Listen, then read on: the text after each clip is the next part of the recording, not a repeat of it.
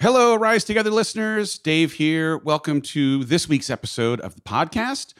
I've decided to throw a little curveball, change up in format, if you will, in that today, our guest, the answerer of questions, is me. I have the treat of a few times a month being invited into other people's podcasts where I am the guest answering their questions to try and afford some value to their audience. And I recently had a conversation with my friend Gemma Beresford. Gemma's got a podcast called Mindgasm. And man, she asked some really great questions. We had a good conversation. And when we were done, I asked if she'd consider letting me throw our conversation up in this feed so that it might bring a little light to you. So I hope you sit back, relax, and enjoy me answering some questions as today's guest on this week's episode of Rise Together. What would the world look like if we all pushed ourselves to have candid conversations with people who didn't look like us, think like us, or live like us? I'm Dave Hollis, and I'm on a mission to learn more about this world by meeting more of the people who live here. You may not always agree with everything you hear, but I guarantee you'll come away more informed on topics you might never have thought to seek out before. This isn't just a podcast, it's a community. And when we raise each other up, we all rise together.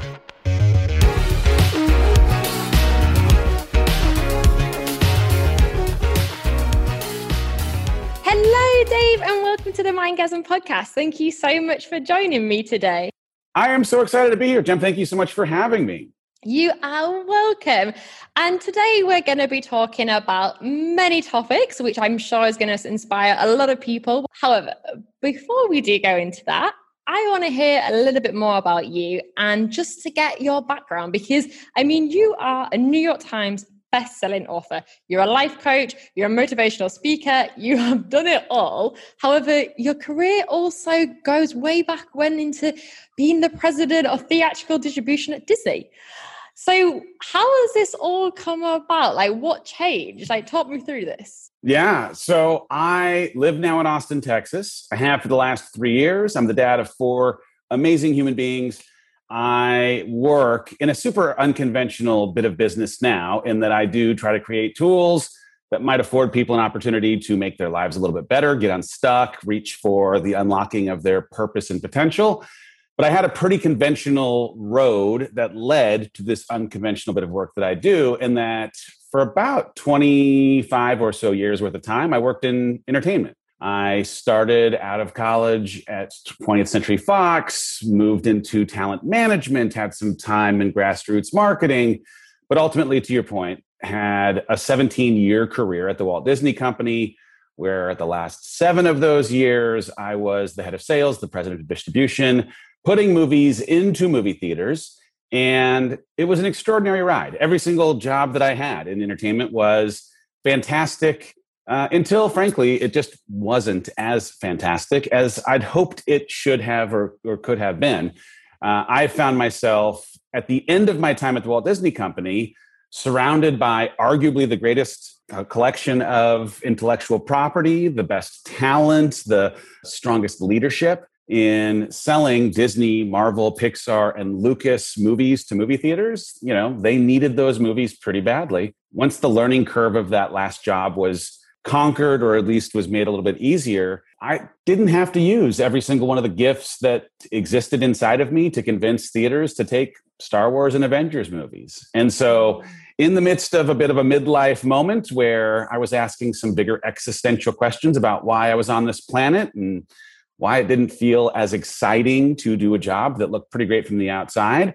I made a pretty big life change, left the company, entrepreneurial journey here in Texas, moved our family, and ultimately started working into what you mentioned writing books and coaching and uh, hosting my own podcast. And again, just trying to show up and serve an audience well and, and talking about and normalizing the struggle that we all go through maybe uh, affording in somewhat of an empathy bridge their ability to see some of themselves and some of my stories in a way that gives them some tools tricks hacks tips to unlocking the best kind of life for themselves how did you find going from that transition like to go from like you said a very conventional world to something that is much more unconventional that must have been a huge like change to go through super jarring. I mean, the reality is, I have spent the better part of these last three years really thinking about it through the lens of this idea of leaving a, like all of us in some respects stick with what we know uh, sometimes it's comfort security it's playing it safe or small a lot of times it can come with us choosing suffering that we're familiar with uh, because the fear of what leaving the known ends up presenting in the possibility of us failing or what it might mean to have our insecurities triggered or how unstable it might feel for us to take the leap and leave the dock. And so it was very, very jarring. It produced arguably three of the hardest years of my life, but wouldn't you know it, it's also produced three of arguably the best years of my life. And so uh, I'm in a in a world where I am trying to give people these tools to reach for a better version of themselves. I'm hoping that some of the storytelling around leaving what I knew for what I needed, trying every day to remind myself that I am a ship that is able to handle the choppy waters that lives beyond the jetty. Inside of that chop is where I ultimately will grow. It's something that, of course, has just taken a ton of work and a lot of habits and routines, a bunch of mindset work, the right community to offset and create some create some equilibrium when it starts to feel unnerving and my insecurities or my fear my imposter syndrome gets stoked making sure that there's something in place that will keep me tethered to uh, and, and centered around the idea that i can handle whatever it ends up being. I got this tattoo on my arm. I mean you can see it but listeners can't. But it's uh, been kind of the mantra of my last three years and it says a ship in harbor is safe but that's not what ships were built for. And so, this decision to leave the harbor three years ago, the decision just this last year as I'm transitioning out of a relationship, I got divorced this last year. I'm leaving a company that I helped build and having moved to Austin with my my my ex-wife I, i'm now venturing into a new uh, you know place beyond a harbor and the tattoo has been this great reminder in any season where i'm choosing uncertainty or uncertainty is choosing me that mm-hmm. I'm built for it in the same way that you the listener are also built for the choppy seas that exist beyond your own safe harbor. Uh, and i hope that i can encourage people to leave that that safety and, and security because that's where growth happens. And in that growth where fulfillment can be found. Absolutely. When did you get that tattoo? I'm curious. I got it right around the time that I was making the decision to leave the company. interestingly, I like I uh, had for so long had security or certainty as my primary driver in life. Mm-hmm. And uh, this is this sounds like a very high class thing, and I mean to not take for you know granted how the luxury of being able to sign a, an employment contract. But uh, the catalyst for making this big change came just after I'd signed what was a four year contract to continue doing the work that I was doing, in part because it felt like I was adding ropes to the boat that was docked at the harbor and was in trading off the security of that contract for the possibility of growing were I to leave that contract. Uh, it was that that actually was the catalyst for making the big radical change because I could see, oh man, I am now creating the certainty that I won't grow. And in that certainty, and inability for me to be as fulfilled, use the gifts of my creator, you know, whatever it might be that, you know, hopefully is going to be the legacy that I leave to my kids or the way that I look back on my life, you know, 40 years from now when I'm, you know, nearing the end. Before you made this change, obviously, to where you are now, I mean, obviously, on another change, but during your time at Disney, had you already been exploring this new and unconventional methods, or was it quite a shift towards the end of your time at Disney? It was a big shift. I mean, what's interesting, I, during that last seven years, in addition to being the head of sales, was also the person who was managing our relationships with the press. And so part of my job in managing the press was making sure that the storytelling around the performances of our films was such that they were writing good things, even about the films that didn't perform well. Mm. And so, as someone who could curate or manage the optics of the way the business was performing, some of that was inevitably, like all of us, bleeding into the highlight reel version of what we might put up in social media or how we might try and convince the people in our lives that everything's fine, it's great, trust me, I'm fantastic, even if you find yourself inside of a season of struggle. Mm-hmm. And so, you know, the, the book that I wrote, Get Out of Your Own Way, it was really just this attempt to be very honest about all the times when I got my own way. And that transparency and hopefully authentic glimpse into the struggle that makes up my humanity was something that was relatable to the audience, but was also super triggering for me because, man, I just like, I'd created as a part of my work and my life Mm-hmm. That same thing that I think a lot of us do in trying to keep up with the comparison game that happens on social media and probably the shame that ends up coming in truly owning some of the struggle that we are going through. And so the idea to, yep, I'm going to try and be this teacher, coach, speaker, writer, but I want to do it from the posture of honesty and, and giving you a glimpse into what really happens inside of my life. It was a departure from everything I'd ever done, which of course was super, super triggering. Completely. And I mean, it probably goes without saying, but you must have had a lot of doubts during that time whether it was the right decision to move forward with. Were you doing the right thing? Is there going to be any regrets? Like, how did you stop those doubts from holding you back? Well, I had to try and isolate where the worry was coming from. So, I mean, the the frame of the book has has been a little bit of like the frame of these last 3 years in that I was trying to take what in personal development we call limiting beliefs, but you know, well, let's just call them lies. The lies that I was believing that if I could make them unbelievable might afford me an ability to move forward without those things getting in my way.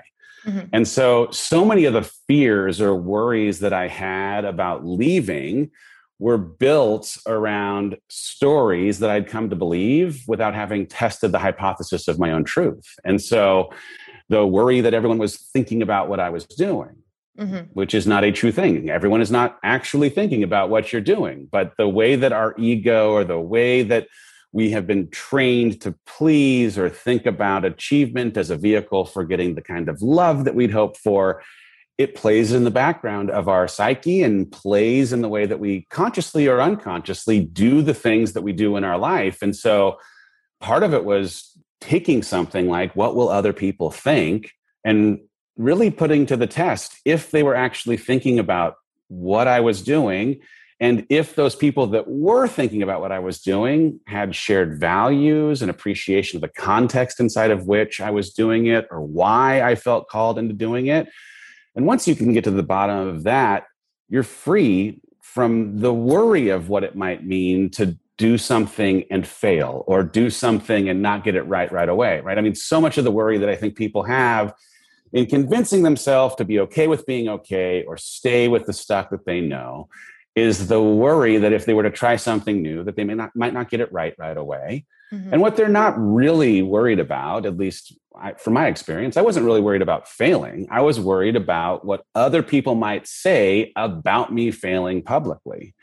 But if you can be free from this worry because of the reality that nobody's actually paying attention and those people that would make you feel badly aren't your people in the first place it just affords you this ability to try new things. I mean, part of it too, for anyone who feels that tug of intuition or the calling inside of your faith to step into something new, that mandate to try it also comes with a guarantee of failure. And so if you, in wanting to honor the intention of your creator, realize that part and parcel with honoring that intention is that you're going to make some mistakes, then it requires that you reframe what failure means in your journey. And so being able to take failure from this negative thing that was an indictment on me not being good or ready, ready or worthy, and turning it into something that I now I, I truly fully believe that it's just information, right? Failure is just intel. It is letting me know how I can do something better. It's showing me an area where I can grow. It's maybe affording me an opportunity to connect with someone who has a better answer than the one that I attempted to put against the question that was being asked. And every time you make a mistake, every time you fail, you give yourself an ability to get better because of having tried something new and not doing it right. What a blessing. What a gift. If you can see it as that, now all of a sudden you might approach failure or the possibility of failing as the invitation to become this better, bigger version of yourself. Me leaving Disney in part was a byproduct of this recognition that I was not in a position to fail.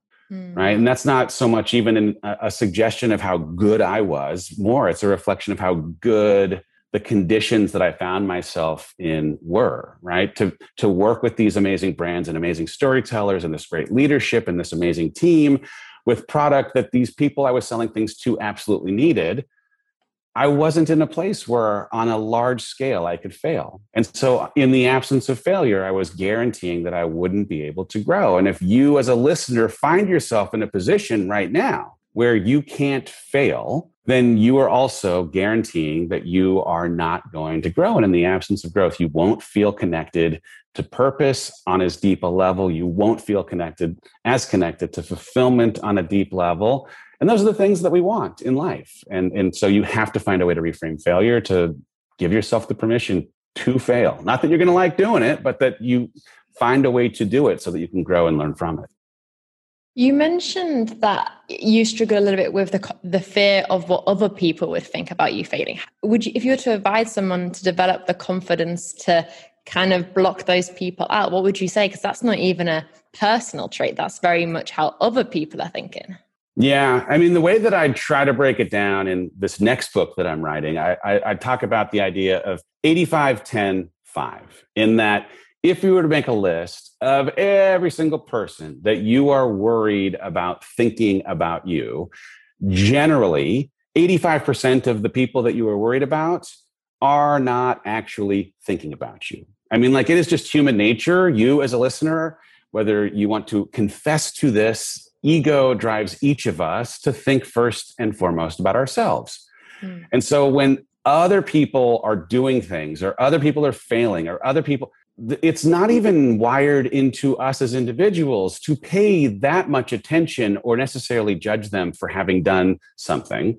But if they were to judge, they are judging often out of their own insecurity, out of the possibility of having been triggered by some jealousy of your willingness to try something that they won't, that you're doing this thing that deviates from some social contract doesn't, you know, look highly on them having decided to stay caged inside of that social contract, right? So if they are thinking about you, they may be thinking about the wrong reasons. The next 10% of people are people that you truly love or crave love from, right? These are the important people in your life. But I argue those people that you love or crave love from that are thinking about you often don't actually understand your motivation. They don't share the values that you have. They don't have the same intention for where they are heading. And so their love or their worry or their concern is often a reflection of their fear wrapped in love right? They will tell you like oh i'm, I'm worried about this thing for you or I, I think you should reconsider this thing. And it's often not a reflection of your feeling called into it but their worry of what your calling may do to create discomfort for you or frankly discomfort for them right? Because a lot of times stepping into something that is a deviation from who you've been it's going to be disruptive to you, but it's also going to change the dynamic of the relationship with someone that you've traditionally been someone else for. And so it could be a partner, it could be a parent, it could be a kid. You deciding to listen to your intuition or honor the intention of your creator may disrupt that. And so their reasoning for having a judgment on why you're doing what you're doing is compromised by their bias. The last 5% of people are people who legitimately have care for the things that you're thinking about and doing. They understand and have shared values. And they are interested more than anything in playing the role of accountability partner, of trying their best to help you, devil's advocate, play both sides, not in a way that would have you doubting that you are on the right track, but maybe have you conscientious of the preparedness that might be necessary or the way that you might need to think through the trade-offs in moving forward with this decision. And those are the people that you should pay attention to. Now if of all the people that we are worried about you could get rid of 95% of that worry and only pay attention to the five those five are the people you want closest in your circle to be in regular conversation with to try and tease out which of the things you feel like are the right thing to go do actually are and which things aren't. At the end of the day though none of them whether the 85 10 or 5 will have to live with the regret of not pursuing your dreams. None of them will die with you know your dreams in their head. You will. And so at a certain point you have to just become comfortable making other people uncomfortable and you know not giving the weight of what they might think to you fully standing in the truth of who you were created to be and and the light that you were put on this planet to afford other people. Absolutely. Do you um i really like that 85 10 5 that's a really nice way to position it because it, it does break it down in a really good way. Do you find that social media can also blur these lines a little bit? Because on social media, everyone's comparing each other. I say everyone, but majority of people are comparing each other with somebody else. However, the life that they're comparing themselves with probably isn't even a real life. So it can kind of make it quite quite difficult to really recognize what's real, what isn't, and what's actually a realistic thing to compare yourself with. Yeah, I mean, the, the reality is there is so much noise in our world. So much noise. There's the noise, to your point, of social media, and that hourly we are being triggered by people who have represented the highlight reel of their life and us knowing the truth of our own existence questioning if the way that we struggle or the hard day that we're having is normal or makes us abnormal for the way that every person that we're following and everyone that we're friends with represents how good things are. So the curated the the the lens through which people are sharing their existence is a like you have to take it with such a grain of salt it's not actually real. Uh, but there's also like the incessant marketing that comes from every company on the planet trying to convince you that you do not yet have enough of a certain thing or the news business whose business model depends on keeping you just frightened enough to have you tune back into it right? All of these things just play as noise in our life that if we listen to it compromises our ability to get to the bottom of the truth of what actually matters and how like just dimming that sound we're able to stay focused on how we become this better version of ourselves if we allow ourselves to be consumed by the comparison game of social media or distracted by messages of every company on the planet or frightened by news or whatever else it might be we'll we'll stay paralyzed. We will choose to stay in that safe harbor because of it feeling overwhelming to have to work against those currents and push out into something that's new. For me, I mean, I've had to really fight to create quiet in something I call the patio of peace out back, right? Just like finding a way at the end of my day for 30 minutes of time where every single thing slows down. The kids are in bed. I'm sitting in what ends up being nature in my backyard, sometimes with music, sometimes in silence. But with distractions of technology, without the distractions of, frankly, anything, to be at peace and give time for my thoughts, that's where there's, in those clarity moments, an opportunity to really intentionally figure out what matters, what doesn't, what's true, what isn't, and how do you take what is and what is and apply it to how you want to try and show up in the next 24 hours, the next six months, the next year, whatever it might be. Do you kind of see that as almost a version of meditation, but in a kind of more fun patio of peace, right way of referring to it?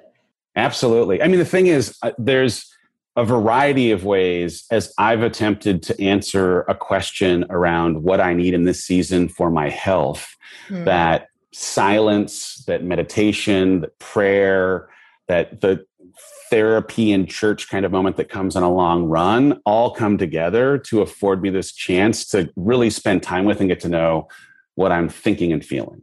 Mm. Like what I need most in my life, especially when things feel turbulent and overwhelming, is to understand why I'm thinking what I'm thinking and why I'm feeling what I'm feeling. And man, there was a previous version of me that would have tried to suppress or push away the feelings. Sometimes I would add shame for feeling the things I was feeling on top of the shame I was already feeling. Like we can feel like we're not doing it right or that we're not as strong as when we start feeling the very natural human feelings that come in global pandemic that that come in the world feeling somewhat chaotic and if you can make peace and just allow for time to create a relationship with these feelings and actually ask them what what role do you think that you're playing here? And what are you trying to guide me toward? And is there a way that I could, you know, instead of demonizing these feelings existing and making myself feel badly for even having the feelings in the first place, honor the fact that they're here, make space for them to exist. And in that relationship, have them potentially create a trail of breadcrumbs that, if I were to follow it, might give me some additional peace or help me make a better plan or help uh, you know unpack a, a, set of goals or a kind of habits or morning routine that i have to try and implement to be able mm-hmm. to address the things that i'm feeling and the answer every single time has come back to yeah if you can create space to understand why these feelings are here they will help guide you to the things that you need to create what it is that you're looking for how, but then, is there a risk of procrastinating that you spend so much time trying to understand yourself, understand your feelings and your goals that maybe you wanted to achieve, but then you don't do anything and you get stuck at being able to move forward? Well, I mean, part of it is you have to have you have to be able to cast a vision of where you're heading to be able to get there. I mean, if you don't know where you're going, there's zero chance that you're going to get there. But for me, I had to try and create something that would allow me to cast the right kind of vision, one that was filled with imagination and hopefulness, one that was connected to purpose, impact, and calling. And I was unable to do it when the world seemed like it was moving so fast, the noise was as loud as it was, chaos abounded. And so, cre- like fighting to create as a part of my routine space for thought, space for journaling or prayer or running so that I could think while I was moving. All of those things have enabled this possibility to have the imagination for where I wanted to go. Now, once you have the imagination, then you can back into, well, what's it going to take to make what I've dreamed up an actual reality? Right. Mm-hmm. For me, it ended up being this set of questions that I would very simply call if then. Like, if I want this thing in my life to happen, then I got to do these things. And that that to me is where you're taking the vision or the time that you have in peace or in meditation or in prayer and put it into practice. Creating that intentional time to see what it is that you want to try and focus on is the first step, but then actually, all right, well, if I want these things to happen, then what do I have to do? That's how intentional short term goal setting happens. That's how a morning routine forms. That's how the habits that I need to commit to to actually allow the chance for this vision to come together are formed. You know, you start asking what would have to be true in order for this broader vision to become true. And that to me is again where now you've got a chance because you know where you're going and you understand what it's going to take to get there. Now you're setting those daily goals to every single day get you one step closer to who you'd hope to become.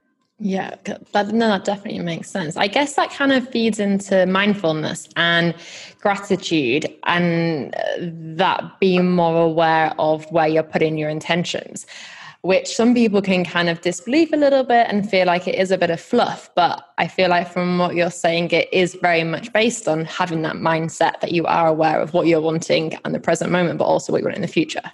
Yeah, there's a great quote that I use all the time uh, by a guy named Les Brown, which is Hope in the future is power in the present. Hope in the future is power in the present. So, the idea of being able to cast a hopeful vision of where you're heading is part of what catalyzes the strength that you'll need in real time to be motivated, to show up for your life, to do the kind of work that's necessary every day to get a little bit closer. And that hopeful vision of the future is something that if you commit to and get detailed with, you will find evidence of that future presenting itself along the way because you'll be on the lookout for it, right? You're just like, whether it's conscious or unconscious, you're looking for signs to confirm your hypothesis that this hopeful vision of your future is a thing that can actually come to pass. But the opposite of that is true too. If you are a person who gets stuck believing that you're just the kind of person that has this bad luck, or it's just not destined for you, or it's not a thing that usually happens for you, you'll also find that kind of evidence presenting itself too. Now, it takes work. It doesn't mean that just because you might start to see some signs that a hopeful, brighter vision of your future is possible, that now you get to sit back on cruise control and just let it unfold, right? You got to do the work. But the reason why, for me, a gratitude practice is such an important part of every day and something I start each day with, the very first thing I do every single day, is that it is a prompt to go into the day looking for things to be grateful for, right? If I have to start my day remembering what of the things that happened in the previous 24 hours I have to be grateful for, I know going into my day, I got to be on lookout all day long for things to be grateful for so that the next morning I can write them down when I start my day. And if you go into your day looking for things to be grateful for, you'll find evidence of it. In the same way that if you go into the day looking for reasons why you should be anxious or afraid or find scarcity or less, you'll find evidence of that as well. I'm not trying to be woo woo with the idea of manifesting, but I do think that there is something to you see what you are looking for, you find what you're looking for. And so it's such an important thing to me to decide hey, I'm gonna go out and have a good day, and you will find evidence of that good day. I'm gonna go out and find what I can be grateful for. You'll find those, you know, they're gonna be small things but hmm. when you see those small things, they're a confirmation of a hypothesis that you will find things to be grateful for in the day that sits in front of you. That's great that you have that routine to be doing that every single day. You're like, okay, this is going to be a good day. We're already starting it off with the right tracks what else do you do in like your normal day-to-day routine? I'm curious now. So you do your your mindset and making sure that you're obviously aware of things that you're grateful for but is there certain things you also feed into your daily routine? Yeah i mean my, my morning routine starts the night before. I have to go to bed at the same time each night so i can get enough sleep so i can actually have a productive day. So i've got four kids. They've all got bedtimes I'm the fifth kid. I got a bedtime too. So getting a good night's sleep is a super important thing for me because I know when I don't get enough sleep, I don't get to have the kind of day that I would have otherwise hoped for.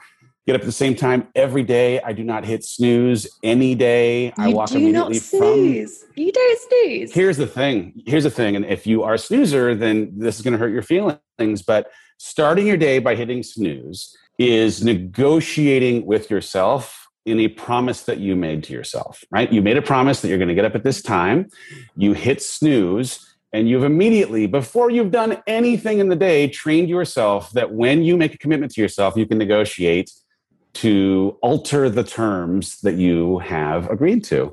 Now, maybe it's just that you say, well, I always just snooze two or three times. But the practice of immediately getting up when you say you're going to get up that's a thing that is training yourself from the first from the word go that hey when i make a promise to myself i'm going to keep it and it helps you keep more promises as you as the day goes on. I walk straight to my bedroom into my closet. I put on my workout clothes immediately so that i don't have the option option of negotiating myself out of wanting to work out. I don't want to work out all the time but i got to get up and move my body I go in and start the coffee. Coffee takes eight minutes to brew. During those eight minutes, I do my gratitude practice. That's where I have my time to reflect on the day before. I'll take my coffee. I sit out on my back patio, still dark usually because the kids are not up. And I will sit in conversation with God, with some music, in silence, watching the sun come up, just to clear the space to get back to neutral so that whatever the day will bring, I am not necessarily carrying anything that came from the previous day as I am trying to intentionally engineer the best possible day ahead. I uh, finish that, have some green juice, a little bit of pre workout, and then I go. Uh, oh no, before that, sorry, I get my energy stuff in. I sit before I go to work out and actually open my calendar for the first time. Mm-hmm. So, what is on my schedule for the day? And I start to try and think about how to intentionally create some goals and prioritization around what it is that I'm going to do for the rest of the day. I do that right before I work out because I found when I go and run for 45 minutes or an hour, the pre conversation around intentionally setting what I'd like to accomplish in the day is something I can process while I am in the gym or on the road. I get done I get the kids up, have three boring eggs, and I start my day. And I tend to take what is most important in my day. I do that the first thing in my day. I have a flexible calendar. So, you know, whatever the highest priority is, I do that first. It's where I'm optimally, you know, productive. Mm. As uh, my priority list goes down, that comes towards the end of the day in case I run into something in life coming up, kids needing something, motivational challenges, whatever it might be. What a great way to start the day. That's has that taken a lot of time or is this a process that you've always done for many years or is this quite a, a new thing? Total process. And the thing is, like, I've always had some kind of routine, but this is something that I think you hone in on and tweak over time. Sometimes, you know, life is, ends up being somewhat seasonal. And mm-hmm. so having the ability or willingness to be flexible in how you create a routine that meets you where your life affords is important because if you cannot do this routine consistently, it's not a routine and your chaos you know like school comes back in or school gets out. Maybe daylight savings happening or not. It could be that you've got a project due at work or for me like i get on a deadline and having to turn in a book. There are mm. some things that probably will change the availability that i have to do every single thing or change what i need. So again i come back to what i, I mentioned very briefly earlier. I, I tend to ask a question what do I need in this season? I do it usually every six or so months, and I do it against the five dimensions of health. So, what do I need in the season for my physical health, my mental health, my emotional health, relational health, and spiritual health? Mm-hmm. And for each of those things, I try to come up with three or so things that I can commit to over the course of that next six months. And the question is being asked against the frame of to get to where I'd like to be six months from now, what do I need in the season? So I have a mm-hmm. vision for who I'd like to become and how I'd like to feel when I'm by myself and how I'd like to look at myself in the mirror and hold myself because of knowing that I've continued to grow or shown up well for others or been the kind of dad that they deserve or whatever it might be. But knowing, hey, I'm going into a season where I've got this book due or I'm training right now for an Ironman. Okay, I'm training for an Ironman. Like, what is that going to have as an implication for what else I might need around getting mentally tough, or what I'm going to need to fuel my body with, or how I'm going to need to commit to some things relationally and community to support this ambition to do this thing that's, you know, I, I don't want to drown. So, how do I surround myself with people that might be able to encourage me or teach me how to swim? But asking yourself as a listener, like, what are the things that I need in the season to get a step closer each day to who I'd hope to become six months from now has informed how I tweak that routine over time. There's always a lot of talk around having that balance between your health, your love, relationships, work, career. And I suppose the way that you approach it is more you're having that balance, but you're working on a six month time frame, like seasonality, and actually you're mindful of having a balance, but also you have a priority within that. So you'll take a bit of slack on the other areas. Is that right? Yeah, I mean, yes, and there's uh, there's this quote from Nora Roberts that I just keep reminding myself of. She was asked about how you approach balancing work and kids, and she said simply something to the effect of the the key is to understanding that of the balls that we're juggling, some are made of glass and some are made of plastic the implication, of course, that you are going to drop balls. But if you can make sure that you keep the glass balls in the air, because if you drop the glass ball, there's going to be some serious damage done. If you drop a plastic ball, it's going to bounce back up. You can pick it up when you get a chance to prioritizing which of the things of your priorities. I mean, there's only one priority, so it's hard to even say that you have multiple priorities, but of the things that are important in your life, of the balls that you're juggling, creating somewhat of a force rank so that you know, oh man, no matter what, this is a thing that I have to stay connected to and can't allow the agenda of somebody else, the you know whatever it might be, come and compromise my ability to keep this as a focus in my life. Mm-hmm. I, I mean, This is going all over the place, but I've tried to stay really connected in addition to the, what I need in this season to just the idea of stating what your core values are, right? Because if I can make a list of core values and go back and refer to them on a regular basis in a way that makes sure that the daily actions of my life are a reflection of the things I suggested that I have value for, mm-hmm. then I've created a, a, feeling of integrity that makes me feel great about myself because of it being connected actions to values. And so if you know what you stand for, then hopefully it helps you in that attempt. I hate the idea of balance because I don't think it's real. Life just doesn't show up that way. I, I like to approach it more with this idea of centeredness, right? Like I'm trying to create an ability to maintain equilibrium when the swells get big, you mm. know, and I think there's a way to do that if you are connected always for and first to your values and that separately you're asking on some kind of frequency that always is considering a weather check on how big the waves are what you need in the season and then you know yeah, you're going to try and do a little bit of that force rank. What is actually most important, and what maybe isn't as important in this in this little window of time? So you're almost working backwards. Like you have your values, and then you kind of have look at what's feeding back into them, and then there's that ongoing flow in between the two. That's right. That's right. Mm. I, like, I like that. It's a nice way to um, help see a bit more clarity with the with this whole theory of balance, which I think can cause a lot of stress to so many people because everyone's always like, "You've got to have balance. You've got to have balance," but life does not always allow for balance, and so it can certainly throw people off their off their tracks a little bit. Yeah, I will say this too about balance. What's interesting is a lot of times people's feelings about balance are a reflection, it's triggered in some way because of comparison, right? Like your definition of balance for you may be different than my definition of balance for me.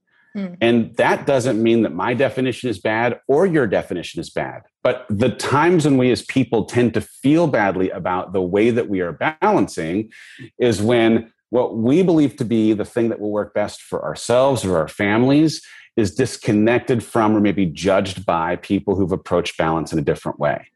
And so it becomes a very individual conversation of what works inside of your house. Because if you're someone whose cup is full, like you show up as the best parent, as the best partner, you feel the best about yourself when you're by yourself, when you are just fully immersed in and love to work, then denying that part of yourself at the expense of being a great partner, a great mama or dad, a, a, a, person who would feel as good about themselves when they're by themselves, to appease or please other people or to create parity in how they, the collective they, have defined what it means to be balanced is crazy.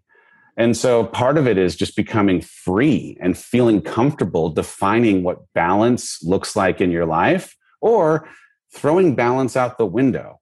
And like mm-hmm. truly, like the idea that you ever can perfectly keep balance to me is just like it, it is it's a it's a pursuit that will leave you mad.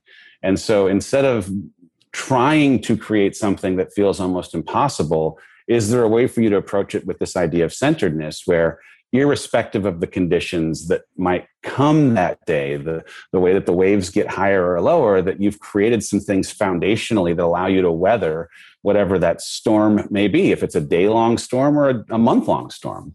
Mm, absolutely. This is probably something you've maybe thought about or not, but if you were to say invest in your future best self, where would you put your time and energy? I suppose being a father, you probably consider this a little bit when you are going like up, like bringing up your children. But is there a particular time where you'd maybe look back and be like, do you know what? I would say if you're going to invest your time here, it should be in X place. Well, I mean, the thing I've been spending a lot of time with in this last year, it's a it's a bigger question because I've really tried to come at understanding why I'm here. That's a big existentially kind of thing, but like what is my purpose on this planet? And the way that I've tried to come at it is by asking this question of I believe that I and you and every listener was created with intentional design. I think that there were very specific traits that were put exclusively inside of you, very specific experiences that only you have ever gone through. That that combination of traits, of characteristics, of uh, skills and experiences has produced in you something that has intentional design. So, what is the intention of my creator has become this big question that I'm trying to answer. And how I honor that intention is what is hopefully going to be pulled out of how I show up every single day and the way that I bring the gifts that were given to me into the world and how in the tools that I'm creating I'm affording the kind of impact that was intended in my creation. Mm-hmm. So, the way that I've approached it is I end up starting with uh, what do I stand for? So, I start with those core values. I have six core values. Then I ask the question, what is my personal brand, for lack of a better word? Like, if someone were to describe who I am and how I show up in the world, what would they say about me? And the only way that they'd say the things about me that I would hope is if my actions are so consistent that they are left with nothing else to say but that reflection of the way that I am consistently showing up. Mm. Then I can ask, all right, well, what tools can I bring to bear? And so, like the things that I would focus on, long way of answering your question, is all right, if I believe I have a handle, or I'm getting closer every day to the handle on the question what is the intention of my creator and how do I honor that intention? I can look at the values that I have, which are a reflection of honoring that intention.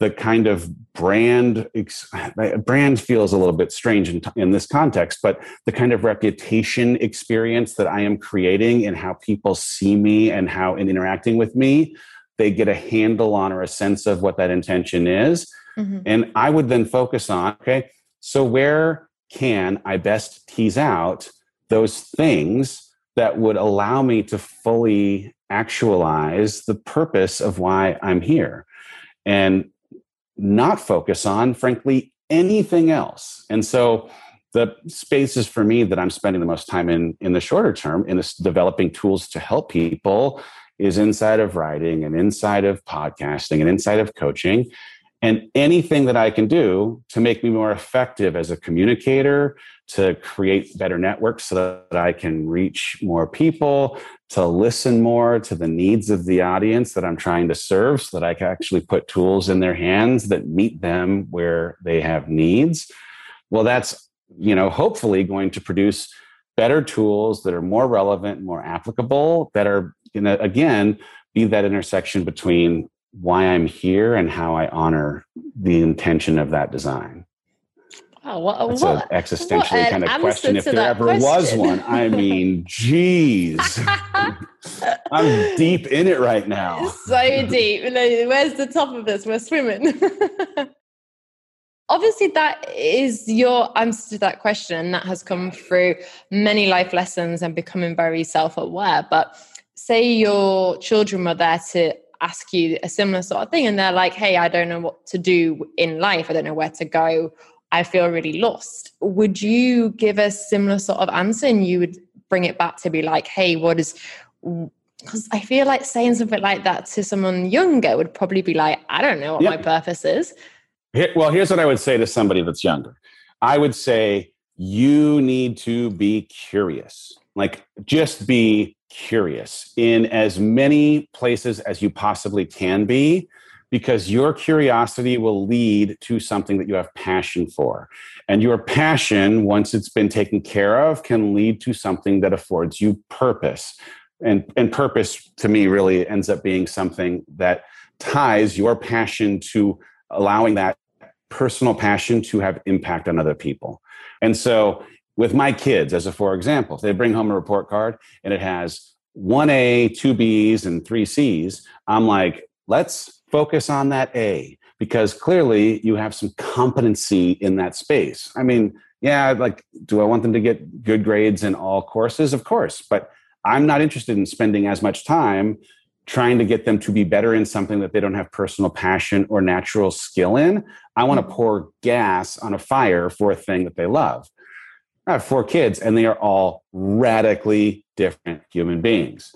My oldest son loves musical theater. He's super into science. My next son ends up being the sports kid who's crazy about baseball. My third son is an outdoorsman who's into scouting and adventures, and my daughter's into dance. Okay. Amazing. I am not, right, a one size fits all parent when it comes to activities. I'm not even a one size fits all kind of dad in that each of them needs something different from me because of their individual wiring. Like if I can understand their love language and a little bit of how they need to give and receive love, man, I want to try and show up and love them in the way that they can actually understand that they're getting love. but more than anything when it comes to like how do you tease out the things that they're awesome at when you've got the curiosities that you've been playing across the spectrum with and some things start to be the things that you keep coming back to those are the things to pour into. So uh, you know my kid uh, needs a, a, ride five nights a week to go to theater practice. Fantastic. I will make sure that we get you there because that's something that he has deep personal passion for and i want to keep pouring into that. Sawyer my my middle son wants to get a baseball tutor you know he wants to be on a traveling baseball team. I was the coach of the of the team this last year Amazing. absolutely. We're going to pour into that because that's the thing he has passion for. You know camping out and having dune buggies is the thing that Ford wants. Fan let's go right? So for each of them i just again like and that's the thing i would say for younger people but even for the grown humans that are listening to this who did you want to be before you became who you are? What did you want to do? What did you love before you found yourself inside of the space that you are in now, before you were their mom or you know his wife or whatever it might be? What did you want? How did you how did how did your passions come to life? And it's only because here at 46 years old, I myself am having to go and ask, what did the 19 year old version of me dream about? Right? Because I got lost a little bit in who I was for other people in a way that had me unable to answer a simple question of what I like to do in my spare time. Like, I don't know what I like to do in my spare time. I like to do what these kids or this partner or this business or the societal norms dictate. And sometimes we lose ourselves in that kind of stuff. And so asking, man, who did I want to be? I, I like I wanted to be a news broadcaster. I dreamt mm-hmm. of being like Dan Rather, Tom Brokaw. And I realize in having made some of the shifts that I've made in doing the kind of work that I do, as much as I'm not reporting on the news, and thank God for that, I am a reporter, right? I'm a reporter who has a podcast and books and coaching. And in reporting the things that I've learned, I'm back and more connected to this version of what my 19 year old self was dreaming, which is where my passion is super stoked and alive and I'm closer to what my intuition, what my creator, what my gut would have told me to always stay close and connected to, which is like this as the thing that I'm on this planet for. It's crazy, isn't it? How you can, when you're younger, you do have these dreams and aspirations that you want to achieve, and then the influence from other people can put a lid on them and then you leave them behind and you go and fit into this societal norm that it's what you should be doing. And it's quite easy to forget that there is other options but i think it's it's easy to miss that boat and you just get caught up and before you know it you're five ten years down the line and you've followed a different path that you probably may not have done if you had managed to follow those passions and perhaps small ideas you maybe had in the beginning that, absolutely. Like why we believe we're supposed to do certain things is a critical question to ask. Why like where did your beliefs come from or why have you grown up believing that good girls do this or real men do that?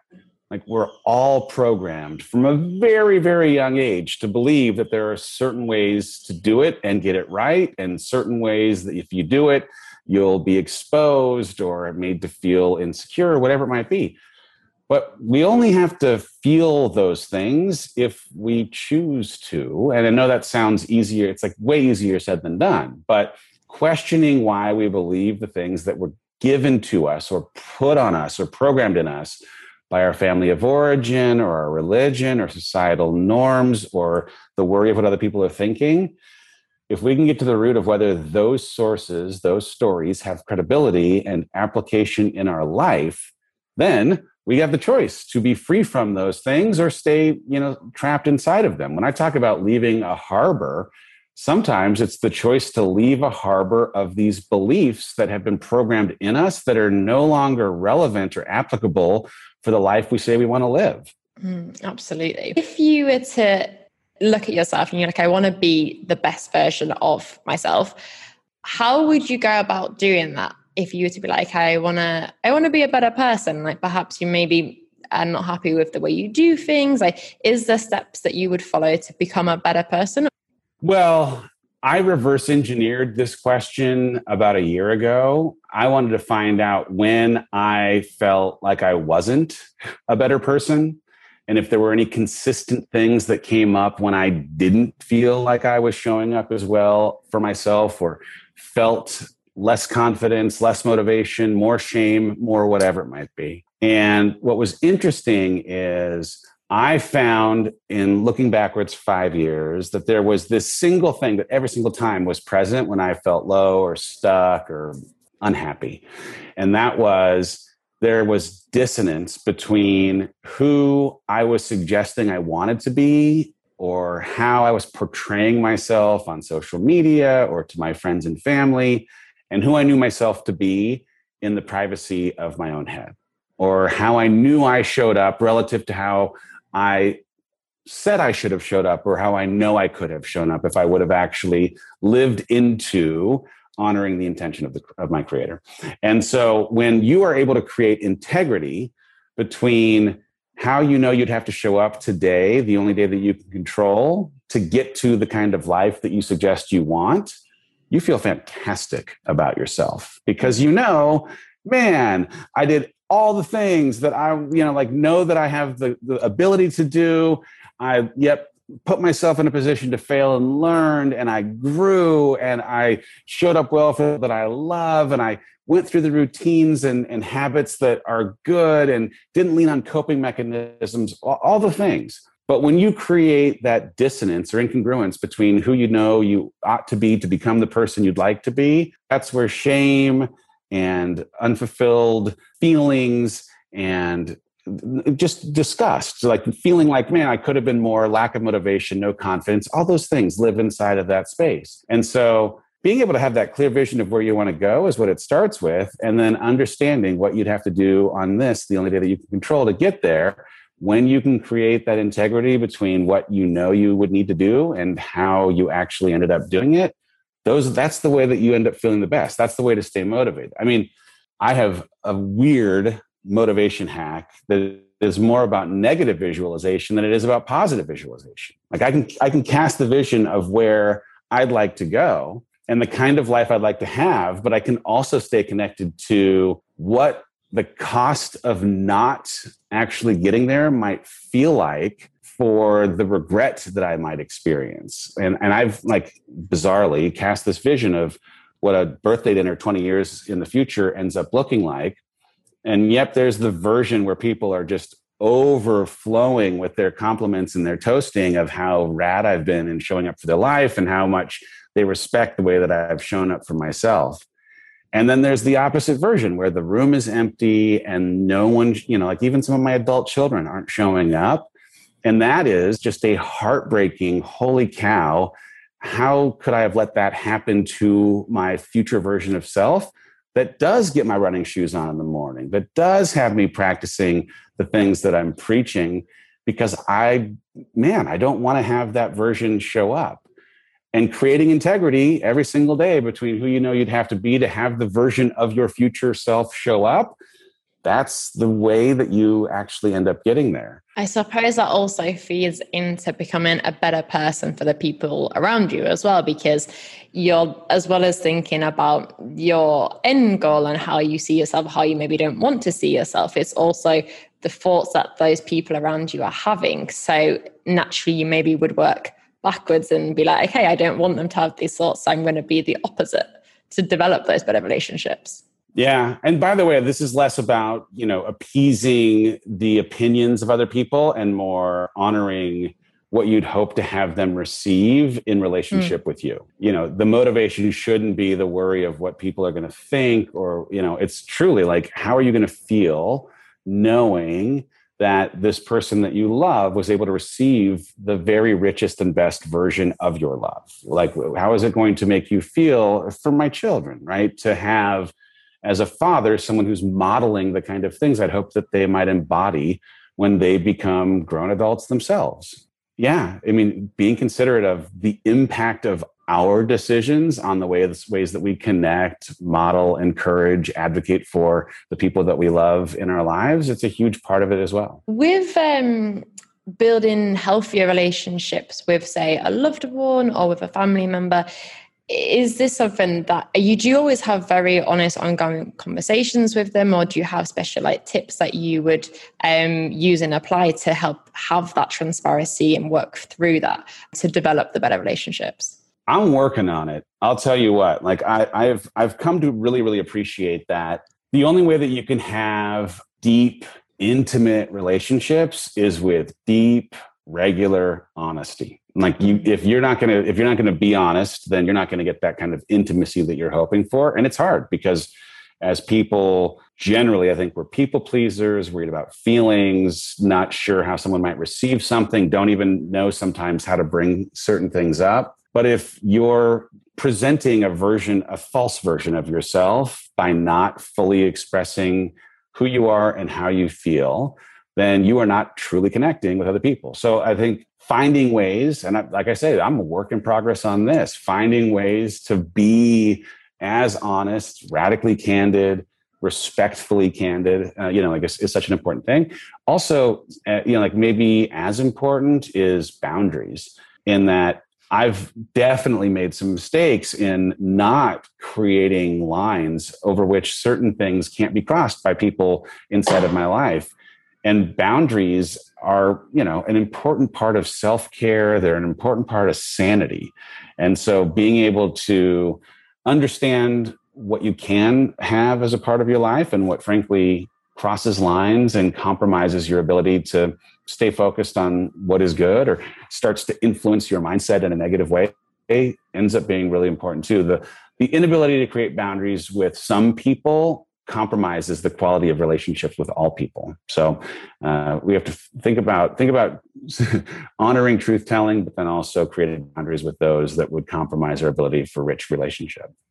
But then, when you talk about boundaries, do you mean from every aspect, like whether it's to do with the day to day, but also on a conversational level, or in terms of actions? Like, in what way do you mean boundaries? I mean, if someone, especially in this most recent year's worth of time, like anyone whose interests were coming at the expense of or, or trying to compromise my personal values or my interest in peace my you know it's someone someone's drama someone's motivation for giving me their perspective on how they would handle some of the stresses inside of my life if they approached it in a way that actually added more stress to my life during what was already a stressful season, mm-hmm. then a mm-hmm. boundary was necessary so that I could allow myself the time to process and, and in some instances grieve or some process in some instances plan. There are certain people in your life and you know them. If you're trying to cast a super positive vision of your future, they're not invited to that dreaming session because they may in fact be a grass is always browner kind of person who just is a little more negative about what the future looks like right the yep. market goes down a couple days in a row and they're certain that another recession is coming or whatever it might be right yeah you you have to protect your your your mind from someone who might indoctrinate you with their anxiety, their worry, their worldview, if it's disconnected from your values. So I think it could be conversationally, it could be uh, boundaries around your calendar, right? You know, like if you're finding an inability to stay connected to how you do the work of your purpose on this planet or you're becoming and evolving into who you know you are meant to be but you can't get there because you continue to say yes to other people's agenda well, they need some boundaries because your life will be run by their needs if you're not able to actually set some boundaries and, and protect the place and space that you ultimately need to grow. I think it's, it definitely is important because the five people you spend the most time around are the five people you end up becoming most like. And I guess that feeds into it. And if you're surrounding yourself by people who don't have maybe the same values or the same visions, and maybe they're going to pop your bubble with the ones that you do have naturally you are going to start to either believe the same things that they do or and question what you're thinking and it could i suppose hold you back in that way yeah for sure and there's also the analogy of crabs in a bucket. I don't know if you've heard this, but if you no. put a bunch of crabs in a bucket and one crab starts to make its way out of the bucket, what do the other crabs in the bucket do? They end up pulling that crab back down into the bucket. And so that is also true if you are surrounded you're surrounding yourself with people who maybe aren't as inclined for personal development or growth that may be threatened a little bit by your emerging into your new self rather than supporting and celebrating your leaving the bucket that they might still be living in, but you'll find that they're pulling you back down. So you just have to be careful and conscientious of the motives and intentions of people who are around you. If they are celebrating and advocating, and yeah, still being an accountability source, fantastic. But if you can see that some of your growth is triggering for them because of the way it might make them uncomfortable or more aware of some of the areas where they have not themselves yet grown, be careful. Some of their actions may come out of self interest and not necessarily your interest. Yeah, absolutely. I um well that does bring my questions to a close. So I just want to say thank you so much for your time today. I'm sure it's been so helpful for many. I know I've definitely made notes and I will not be snoozing my alarm anymore. That's for sure. you know, one of those things where the shoe fits, I'm sat there like, oh my God, I have like 10 alarms and I'm snooze, snooze, snoozing every morning. Um, but that will definitely be changing. So, yes, thank you so much for your time and been a wonderful guest. Oh, thank you for having me. I really appreciate it. And I want to encourage everyone leave the safe harbor, go out there into the choppy waters, push beyond that jetty. That's going to be uncomfortable, but it's also where you're going to find fulfillment because of the opportunity to grow. So, thank you for having me today, Gemma. I really appreciate it. Thank you so much. Goodbye. Rise Together is hosted by me, Dave Hollis. This show is produced by Chelsea Harfouche and edited by Andrew Weller, with production support by Sterling Coates. Cameron Berkman is our executive producer. Rise Together is a product of the Hollis Company.